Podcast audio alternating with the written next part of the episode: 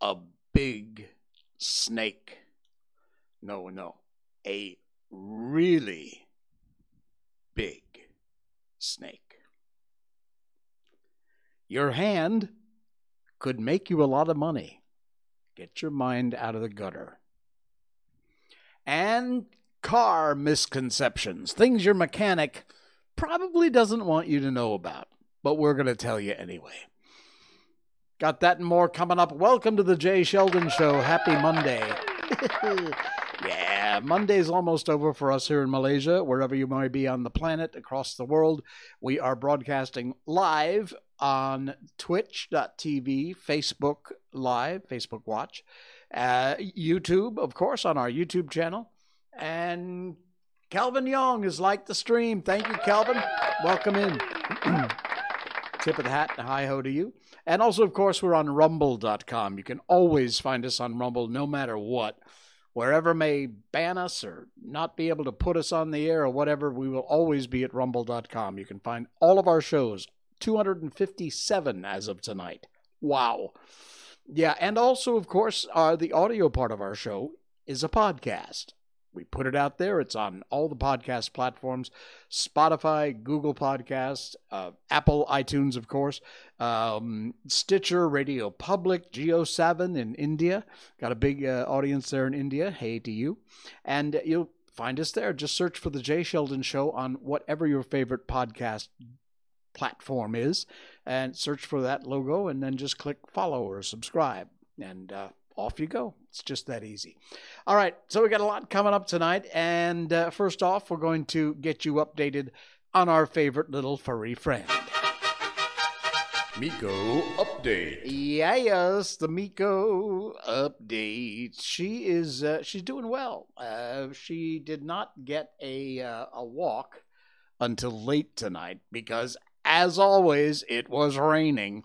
Uh, we did get a good uh, good walk in this morning. She's uh, she's doing well, and uh, of course, um, this was her attitude today. Again, if you're on the podcast, just check out the video of our show over on Rumble.com. And uh, yeah, this look at this. This was not her being vicious. She was actually yawning, but uh, the girl's got some chompers. I'm telling you, those are some sharp teeth anyway, I, I love that shot. So uh, there you go. There's uh, good old Miss Miko. And of course, uh, the Miko update is brought to you by our new sponsor, BarkBox.com. There is a link in the top of our description, our show notes down below, and it will take you to BarkBox.com. Now, this is for our U.S., U.S. territories, and Canadian viewers. Sadly, they don't yet ship internationally. now, if you are in Malaysia, where we also have a big audience, and you're dying to get this product, there are ways, you know, like forward shippers, people that give you an address somewhere else, you can have it shipped to in the US and then they ship it to you. So it's possible to do that. You, you know, I, I, just talked to somebody yesterday about that. Uh, they really wanted to try out the product, but they, of course, they're in Malaysia. So yeah, they're going to sign up for one of those I don't know what they're called, forward shipping kind of places. Anyway, if you're in the US, please do check them out with the link in our show notes down below. And that will give you some special discounts because it's our special link. And uh, who's that? I can't read it. Somebody, Raji, I think. I'm sorry, I, I can't read your name, but thank you for the like. I appreciate that. Thank you a lot. Uh, so, BarkBox will give your dog exactly what they want. It is a totally customizable box of themed toys and treats every month. You sign up, it's a subscription service. You can sign up just once for one month, or six months, or 12 months. Of course, the longer you sign up, the less uh, it is a month. And uh, every month they have different themes. Uh, I love this. They've got dumplings. Check it out. We are coming up on Mid Autumn Festival, and uh, that'll be just a couple weeks away. But yeah, look at this. BarkBox actually has some XL Andy dumplings. I don't quite know what that is, but yeah. Uh, best enjoyed without pants in front of the TV. Hot and steamy. Uh, so yeah, you can actually get uh, get uh, some dumplings there as a do- it's a dog toy. Okay, uh, a yacht float. There's all kinds of free offers here on our site over at BarkBox.com, and you subscribe for your monthly box. You get some great toys and some very healthy, well-made, natural snacks and a chew every month for your dog forever, however long you sign up for. And your first box will ship immediately. And of course, your month long doggy party begins. So you can spoil your pup with a bark box. Please use the link in our show notes to check out barkbox.com and do sign up and uh, check them out. They are they are a great company. I've checked them out thoroughly before I brought them in as a sponsor, and uh, their customer service second to none. If you're not happy with something in your box each month, you call them up, they'll replace it. It's just like no questions asked, just like that. So yeah, we're very pleased with BarkBox and we welcome them aboard. And Miko highly recommends the BarkBox. Okay. All right. Uh, let me see here. We've got to close a couple of tabs because, as usual, we're running on empty. Hey, if you're not in Malaysia, I'll bet you probably heard about this anyway. But a huge, huge congratulations to Aaron Chia Soh Wooi Yik making history after winning Malaysia's first ever badminton world title. Check it out. Aaron Chia and Soh Wooi Yik went down in the history books and brought Malaysia its very first ever world badminton title.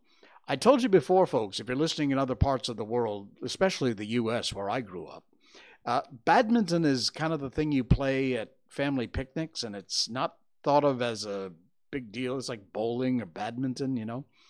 Trust me. In Asia, particularly in Malaysia now, has been for a long time. But uh, this sport is incredible. It is so popular. And yes, Malaysia has won the world title in badminton for the first time ever. Wow. We are so amazingly proud of these guys. They did an unbelievable job. Quite exciting. And to see that Malaysian flag up there being raised above the others was uh, was quite a sight. It was uh, wow. I, literally, I got chills. I got goosebumps. Fantastic! Such a great, great story that happened over the weekend, and uh, wow, amazing. All right, your hand can make you money. Now get your mind out of the gutter. It's true.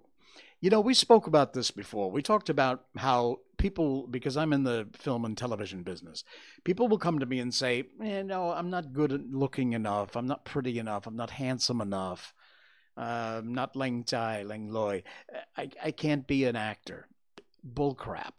I gave you a list. I told you about people like Kevin Spacey, Marty Feldman, uh, you name it, the folks who have unbelievable careers in, in acting in film, television, not because they looked good. They don't look good, but because they can act.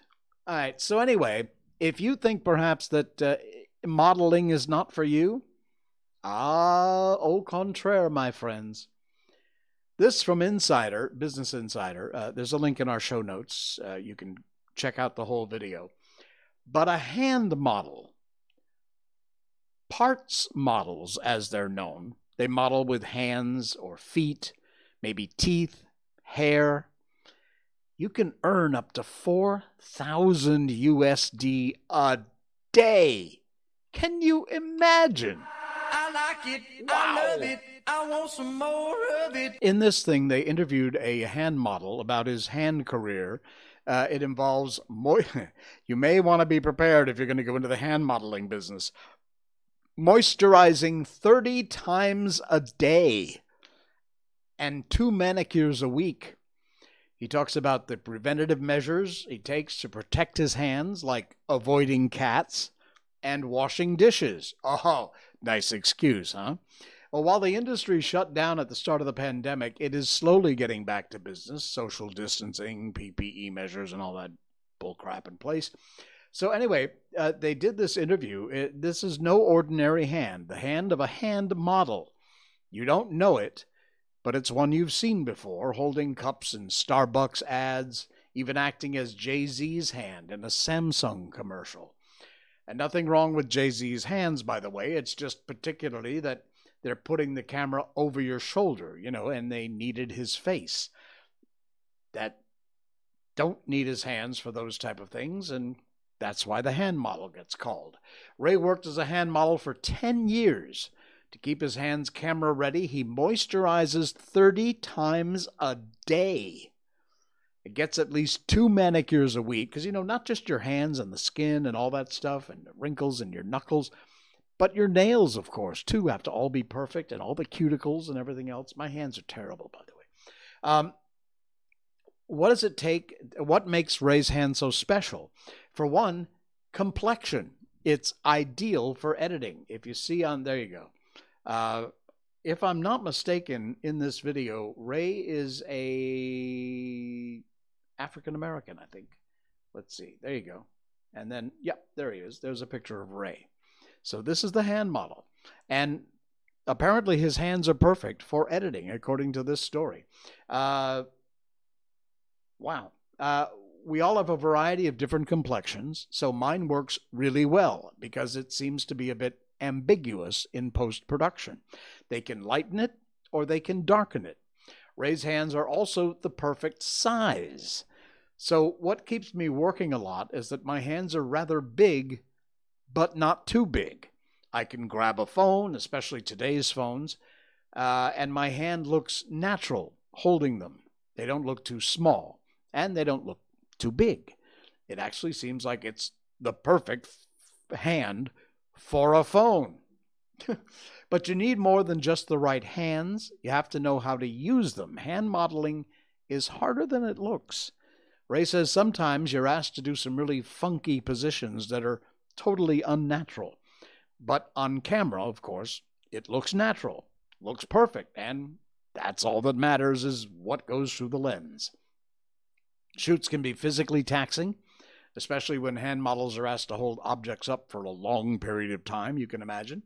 Shoots can uh, sometimes last up to 12 hours, and models can find themselves in uncomfortable position under hot lights and intense scrutiny. Uh, like having your hands up like this for a second, no biggie.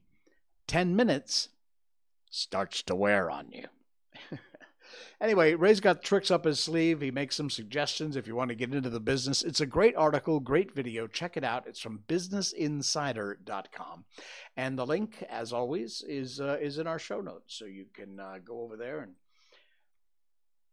find out more about it if you think maybe mm, hand modeling is for you. Could be. All right. Been to the mechanics lately? Spent any money on your car lately? Well, we've got a cool article. It's from yourmoneymagic.com. The link, as always, is in our show notes. Some common car maintenance and safety misconceptions. If you're a car owner, you've heard phrases like SUVs are safer compared to smaller cars. Warm up your engine before driving, especially during the winter season, if they have winter where you are. Or even use premium gas if you want to maintain a clean engine. How accurate are those statements? Apparently, not very, which begs the question how many common car myths do you still subscribe to? Using premium fuel for a cleaner engine. Well, because premium gas has a higher octane rating than conventional, it's recommended for high performance vehicles and it's often used in motorsport. When compared to conventional gas, premium gas improves the performance of a vehicle, like, say, a BMW M3. High octane fuel, on the other hand, is only a problem for powerful engines.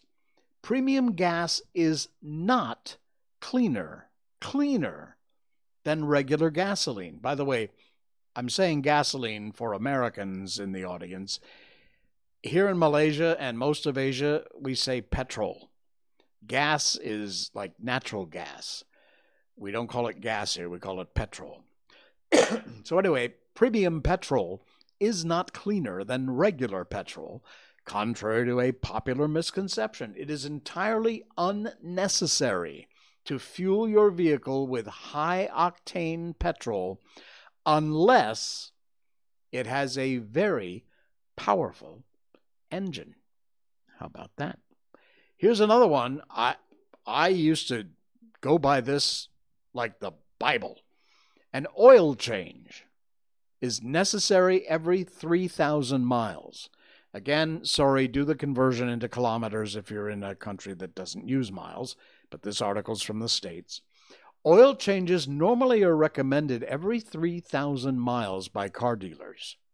Oil and filter changes were once required on a regular basis to keep the engine in good working order.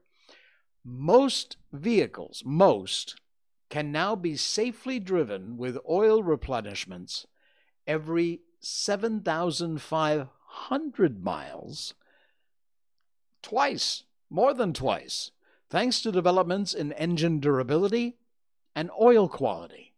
How weird is that? Uh, oil changes recommended every 10,000 miles by several manufacturers, including Ford and Porsche. Yeah, if you use synthetic oil in your car, you could potentially go up to 15,000 miles between oil changes. To me, that's like unheard of. But there it is in black and white. Wow. Uh, okay, one more, and there's a whole list of them here. Check out the article, it's in our show notes. We'll do just one more. Placing a car's battery on concrete damages it. Now, I'd never heard this one. Instead of putting batteries on concrete shelves, you may increase their life by storing them in wooden shelves. According to this myth, putting a car battery on concrete will cause irreparable damage. Placing it on concrete may have drained all of its power in the early days of batteries a century ago, but not today. Engineering has progressed over the last hundred years, and as you might expect, modern batteries are covered in plastic or strong rubber, making this myth dead in the water. A battery will not be drained if it's placed on concrete. The old days, that was a fact. Nowadays, not so much. Actually, not at all. So there you go. Uh, like I said, it's a cool article. Check it out. The link's in our show notes if you want to uh, take a look over there. It'll open in a new window. And uh, yeah, um, car myths. Cool beans. All right. I'm going to warn you if you're not a snake person, and I'm not a snake person, this next story may not be for you. It's from icetech.com info. The Titanoboa. You ever heard of it? Not a lot of people have. It's extinct. It supposedly, hopefully, doesn't exist anymore.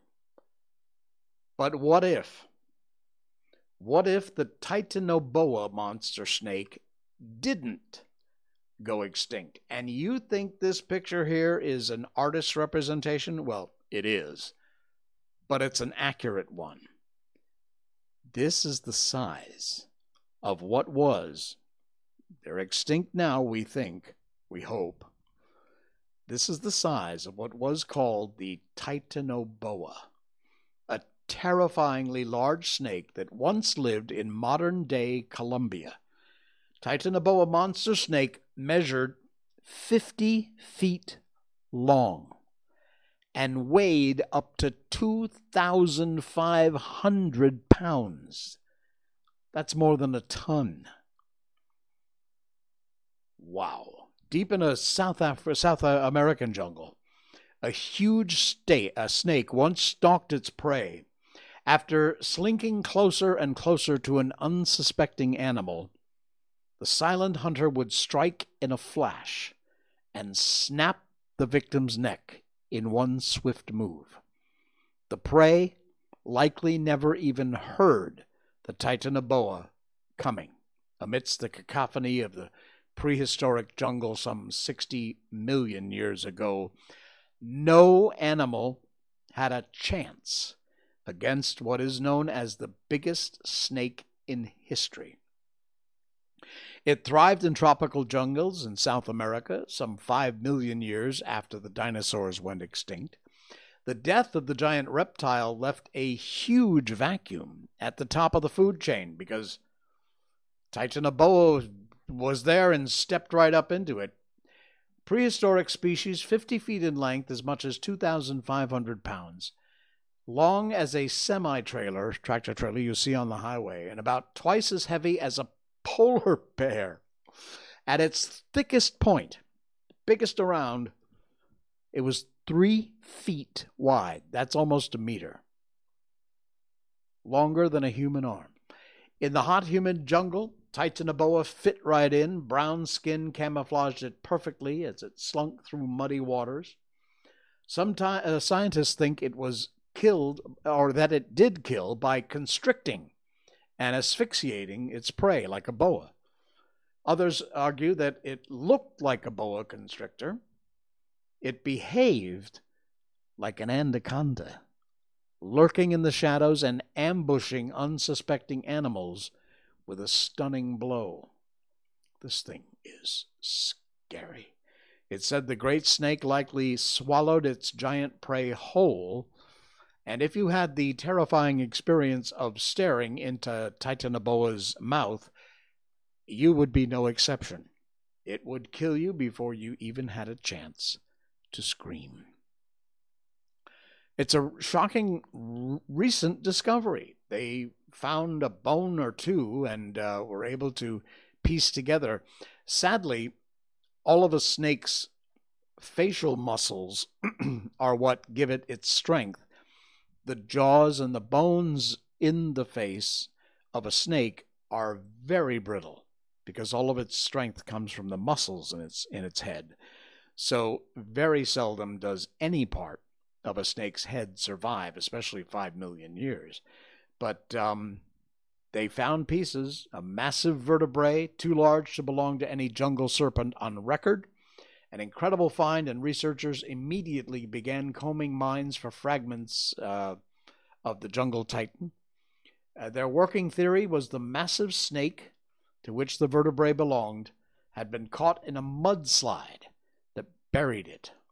Millions of years, dozens of feet of rock later, the bone became part of rich coal fields, which meant there might be others. This thing is incredible.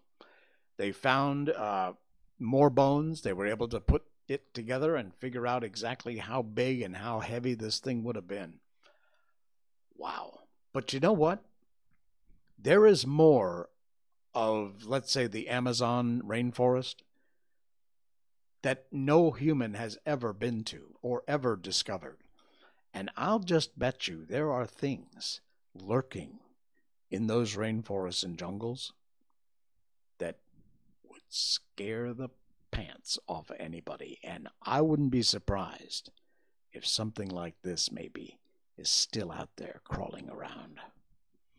So, end of the day, Good luck with your nightmares tonight. it's good. I'm telling you, no thank you. Uh uh-uh. uh man. I'm not a fan. I am not a snake fan at all. I will tell you though, big snakes, because we have um, we have uh, pythons here in Malaysia. In fact, in in my area, uh, there was just recently one sighted. Uh, I think it was actually it had died. It was in one of the drains, uh, but it was a good sized python, and people will find them in their houses and on their front gates and things. You'll you'll find them quite commonly here in Malaysia. Um, I've seen a couple of very large pythons uh, that were hit sadly hit by a car on the side of the road, but they were enormous, and uh, we've got cobras here also, including king cobras. So yeah. Uh, anyway, uh, my point being, I don't so much mind the big snakes, you know, because they, I mean, okay, they're dangerous, but they're big. It's those little, like one meter and shorter snakes. Those are the ones that scare the hell out of me because they're fast. No, thank you. I'll take a big boa any day or a big python over one of those little creepy, crawly, one meter long. Mm. Anyway, that's the kind of snakes I'm not into at all. But in general, snakes, you can go the other way. All right, the Malay Mail, I got a link in our show notes tonight. In a couple of weeks, it will be, I mentioned this earlier, the start of Mid Autumn Festival. Huge celebration. And part of that celebration is to go out under the hopefully full moon, uh, if it's a clear night, and drink tea and eat mooncakes. It's a celebration in Asia that's been going on for hundreds, thousands of years. And every year at this time, you'll see them all over the store. There are all kinds of mooncakes uh, for sale. And this is a very cool article. Uh, it talks about weird flavors of mooncakes. Normally, a mooncake traditionally would have either lotus paste, which I love, and then maybe a, an egg yolk or two inside if you buy the premium ones. And then there's another one that has kind of a nut filling with uh, I don't know. It's hard to describe. It's like a a nut with a, a paste. Uh, but anyway, the lotus paste is my favorite. They've come up with just about every kind of flavor of mooncake you can imagine, including nasi lemak, which, if you're not in Malaysia or Southeast Asia, it's basically nasi lemak means fat rice.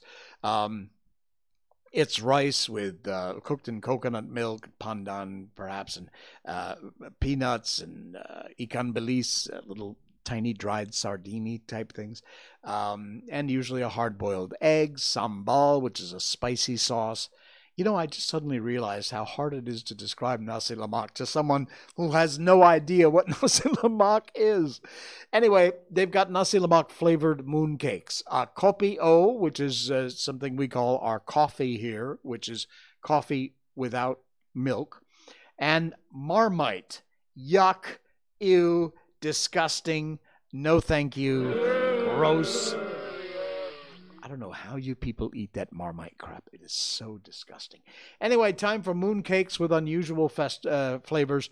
This is a picture of a mooncake, a rather odd-looking pink one, but uh, and there's a whole bunch of ads for Maxis. Okay, Maxis, you owe me money. If you haven't noticed already, the stores are filled with mooncakes. A little over two weeks until the uh, Mid Autumn Festival, we've been inundated with plethoras of mooncakes from various bakeries and hotels. Everybody puts their special packaging together. Uh, some of us have tried a few, and uh, the pink color makes me think of pink champagne, the writer says, uh, which, believe it or not, is a flavor of mooncake, albeit a snowskin version, and far from the strangest one. There you go. That's a very typical looking mooncake there on the screen. If you're listening to the podcast, check out the link in our show notes. Um, yeah. Uh, mooncakes come in all kinds of flavor. The nasi lemak mooncake was all the rage a few years ago. Uh, coffee uh, aficionados, uh, maybe a kopi o mooncake or a double espresso mooncake. Yeah, they got them. Uh, fruity and boozy flavors abound. Apple vodka and yuzu shochu is another one. Uh, Marmite flavored mooncakes, you can have all of them. No, thank you. Uh, so anyway, there's a ton of different kinds, and the packaging is very cool. Check this out, some of the packaging. It, again, if you're living in Malaysia or Southeast Asia, this is like a no-brainer. It's like, yeah, so what, big deal. But for our folks who are not in Southeast Asia, this is kind of interesting for you. So there you go. Chocolate mooncakes. Now that's a cool idea. By the way, my neighbor, uh, Peter, uh, who has a, an Airbnb next door to me. He's got some great tenants and guests. They're all very considerate, nice, good people. Uh, Peter is such a sweetheart. Uh, when little things happen or whatever, we keep an eye on each other's properties and things. And he is the nicest guy. He actually bought us a packet of mooncakes. And gave it to us as, as, a gift. It's such a nice thing, and in fact, that's what people will do. It's a nice gift to get um, to give uh, mooncakes, especially now, of course, during uh, mooncake season. So yeah, check out the link. It's in our show notes. It's from the Malay Mail, and it's very very cool. All right, we got one more, and then we're going to get on with our book here. As you know, we uh, usually wind up this part of the show with a good news story. And man, I got one. It's from uh, animalchannel.co. The link is in our show notes, and do check it out. Read the whole article. Shelter Pity, which is a pit bull, meets new dad for the first time and can't stop hugging him. It was love at first sight for these two. Losing a pet leaves a void in all of us, of course. It's incredibly difficult to move forward. Acceptance, moving on, is something else. We deal with loss differently, no rules or steps on how to do it. We just do as we learn to live life without our pets when they pass. People find many different ways to fill the void. Some need time before adopting another pet. Others find it easiest to bring a new pet in their home right away. Well, Mary and Mark McCraw once had a rescue dog named Mishka. Loved her very much. She meant a lot to them. Sadly, though, she was diagnosed with cancer and passed away a few months after. The couple wasn't sure if they were ready to adopt to fill the void that she left. Um, a new dog could either remind them of Mishka and her life, or could be as painful when the new dog would leave them, as eventually, of course, sooner or later would happen. And then Mary and Mark saw a dog up, up for adoption, and they knew it was time. It was time to move forward, get a new dog, give them a chance at having a forever home. They saw Demi, who is now named Maggie. And one look at that dog captured their hearts. Mary wanted to meet her, Mark agreed that maybe it was time to get a new dog. They asked halfway their rescue if they could schedule a meet and greet. The couple was excited to meet Maggie, didn't expect much on their first meeting. And what happened next was the biggest telltale sign they were meant to be. I bent down so she wouldn't be intimidated. Within seconds, she was in my lap and in my life. Her story broke our hearts. Meeting her was love at first sight. It was an instant connection. We felt like she was meant to be with us. And there is Mark and Maggie. what a great story. Anyway, they adopted her. Life is good. She's getting along fine with everybody. And by the way, to those of you who say pitties are dangerous and they wouldn't trust pit bulls, etc., let me tell you, there are no dangerous dogs. There are dangerous owners. There are bad owners. There are no bad dogs. You raise dogs the right way, no matter what the breed, everything will be fine. There are no bad dogs. There are bad owners. Keep that in mind. Check out, anyway, the rest of that story is in our, our show notes and uh, it's great. It really is a fantastic story about uh, about adopting any dog, really, not just a pity, but uh, yeah, in that case. All right, ready to move on? I am. We're going to uh, continue on here. I'm not sure if we'll get to the end of our book tonight or not. We're doing Sherlock Holmes. And uh, then we'll be moving on. I think we got one more chapter left after this one. And uh, each chapter is a new adventure. We have the uh, Beryl coronet, which has uh, wound up a part of it missing, and uh, this fellow's son as a suspect. He's told his story, and it's now up to Sherlock to let us know what's going on. Well, Sherlock Holmes sat silent for some few minutes, with his brows knitted and his eyes fixed upon the fire. Did you receive much company he asked. None, save my partner with his family and an occasional friend of Arthur's. Sir George Burnwell has been several times lately. No one else, I think. Did you go out much in society? Arthur does. Mary and I stay at home. We neither of us care for it. That is unusual for a young girl. Oh, she's of a quiet nature. Besides, she's not so young. She is four and twenty. Uh, this matter, from what you say, seems to have been a shock to her also. Terrible. She's even more affected than I.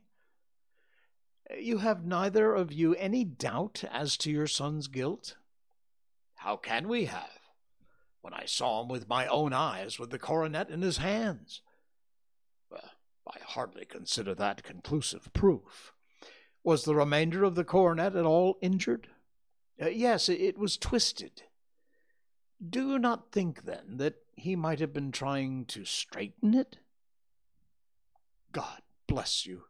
You are doing what you can for him, and for me. But it is too heavy a task.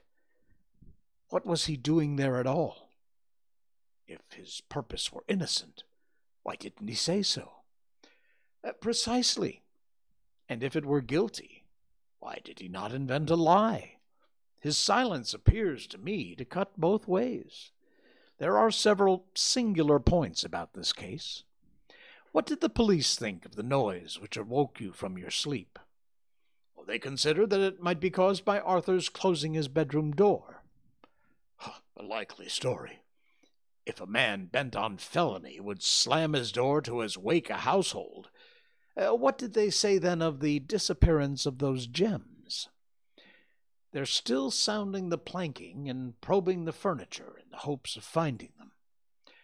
Have they thought of looking outside the house? Oh, yes, they've shown extraordinary energy. The, the whole garden has already been minutely examined. Uh, now, my dear sir, said Holmes, it is not obvious to you now that this matter really strikes very much deeper than either you or the police were at first inclined to think? It appeared to you to be a simple case. To me, it seems exceedingly complex. Consider what is involved by your theory. You suppose that your son came down from his bed, went at great risk to your dressing room, opened your bureau, took out your coronet, broke off by main force a small portion of it, went off to some other place, concealed three gems out of thirty nine, with such skill that nobody can find them, and then returned the other thirty six into the room, which he exposed himself to the greatest danger of being discovered. I ask you now, is such a theory tenable? But what other is there? cried the banker with a gesture of despair. If his motives were innocent, why doesn't he explain them? It is our task to find that out, replied Holmes. So now, if you please, Mr. Holder, we'll set off straight for Streatham together and devote an hour to glancing a little more closely into the details. Well, my friend insisted upon my accompanying them in their expedition, which I was eager to do, for my curiosity and sympathy were deeply stirred by the story to which we'd listened. I confess that the guilt of the banker's son appeared to me to be just as obvious as it did to his unhappy father. But still, I had such faith in Holmes' judgment, I felt there must be some grounds for hope as long as he was dissatisfied with the accepted explanation. He hardly spoke a word the whole way out to the southern suburb, but sat with his chin upon his breast and his hat drawn over his eyes sunk in the deepest of thought. Our client appeared to have taken fresh heart at the little glimpse of hope which had been presented to him, and he even broke into a desultory chat with me over his business affairs. A short railway journey and a shorter walk brought us to Fairbank, the modest resident of the great financier. Fairbank was a good sized square house of white stone standing back a little from the road. A double carriage sweep with a snow clad lawn stretched down in front of two large iron gates which closed the entrance. On the right side was a small wooden thicket which led to a narrow path between two neat hedges stretching from the road to the kitchen door, and forming the tradesmen's entrance. On the left ran a lane which led to the stables, and wasn't itself within the grounds at all, being a public, though little used, thoroughfare. Holmes left us standing at the door and walked slowly all around the house, across the front, down the tradesman's path, and so round by the garden, behind into the stable lane. So long was he that Mr. Holder and I went into the dining room and waited by the fire until he should return. We were sitting there in silence when the door opened and a young lady came in. She was rather above the middle height, slim, dark hair and eyes, which seemed the darker against the absolute pallor of her skin. I do not think that I have ever seen such deadly paleness in a woman's face. Her lips, too, were bloodless, but her eyes were flushed with crying. As she swept silently into the room, she impressed me with a greater sense of grief than the banker had done in the morning and it was the more striking in her as she evidently a woman of strong character, with immense capacity for self restraint. Disregarding my presence, she went straight to her uncle and passed her hand over his head with a sweet, womanly caress. You've given orders that Arthur should be liberated, have you not, Dad? she asked. No, no, my girl. The matter must be probed to the bottom. I am so sure that he's innocent. You know what woman's instincts are. I know that he's done no harm, and that you will be sorry for having acted so harshly. Why then is he silent if he's innocent? Who knows? Perhaps because he was so angry that you would suspect him. How could I help but suspecting him when I actually saw him with the coronet in his hand? Oh, but he had only picked it up to look at it. Oh, do, do take my word for it that he is innocent. Let the matter drop. Say no more. It is so dreadful to think that our dear Arthur is in prison. I shall never let it drop until the gems are found. Never, Mary. Your affection for Arthur blinds you as to the awful consequences to me. Far from hushing the thing up, I've brought a gentleman down from London to inquire more deeply into it. This gentleman? she asked, facing round to me. No, his friend. He wished us to leave him alone. He's round in the stable lane now. The stable lane? She raised her dark eyebrows. What can he hope to find there? Ah, this, I suppose, is he. I trust, sir, that you will succeed in proving what I feel sure is the truth that my cousin Arthur is innocent of this crime. I fully share your opinion, and I trust with you that we may prove it, returned Holmes, going back to the mat to knock the snow from his shoes. I believe I have the honor of addressing Miss Mary Holder. Might I ask you a question or two? Oh, pray do, sir if it may help clear this horrible affair up. You heard nothing yourself last night? Nothing, until my uncle here began to speak loudly. I heard that and I came down. You shut up the windows and doors the night before. Did you fasten all the windows? Yes. Were they all fastened this morning? Yes. You have a maid who has a sweetheart. I think you remarked to your uncle last night that she'd been out to see him. Uh, yes, and, and she was the girl who waited in the drawing room, and who may have heard uncle's remarks about the coronet. I see. Uh, you infer that she may have gone out to tell her sweetheart, and that the two may have planned the robbery? What is the good of all these vague theories? cried the banker impatiently, when I've told you I saw Arthur with the coronet in his hands. Wait a little, Mr. Holder. We will come back to that. About this girl, Miss Holder. You saw her return by the kitchen door, I presume? Uh, yes, when I went to see if the door was fastened for the night, I met her slipping in. I saw the man, too, in the gloom. Do you know him? Oh, yes. He's the greengrocer who brings our vegetables round. His name is Francis Prosper. He stood, said Holmes, to the left of the door, that is to say, further up the path than is necessary to reach the door. Yes, he did.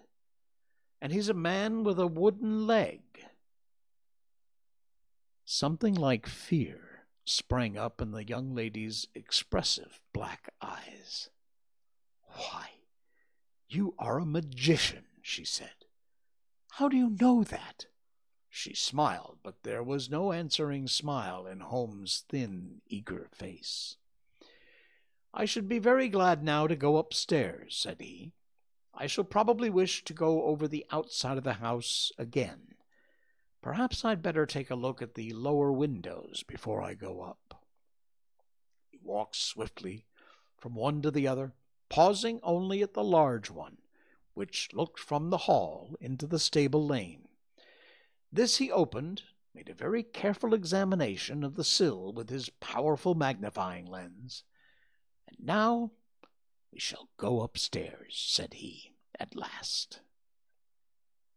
And that's where we'll wind up our book tonight. We will continue and wrap up this adventure of the Beryl coronet coming up in our next stream on Wednesday night, which will also be a uh, Merdeka special. It's our, uh, for lack of a better term, Independence Day here in Malaysia on Wednesday, 31st day of August, and that's when we will be back. Meantime, have a great rest of your week. Thanks so much for uh, popping along here. Don't forget to like and subscribe and follow. And of course, find our podcast over on whatever your favorite podcast platform is. Just search for the Jay Sheldon Show. And thanks to our sponsor, BarkBox.com. Check out their link in our show notes. It's the very top link. And uh, get yourself a deal on a BarkBox from Miko. I'll see you again Wednesday. Have a great night, everybody. This is the Jay Sheldon Show.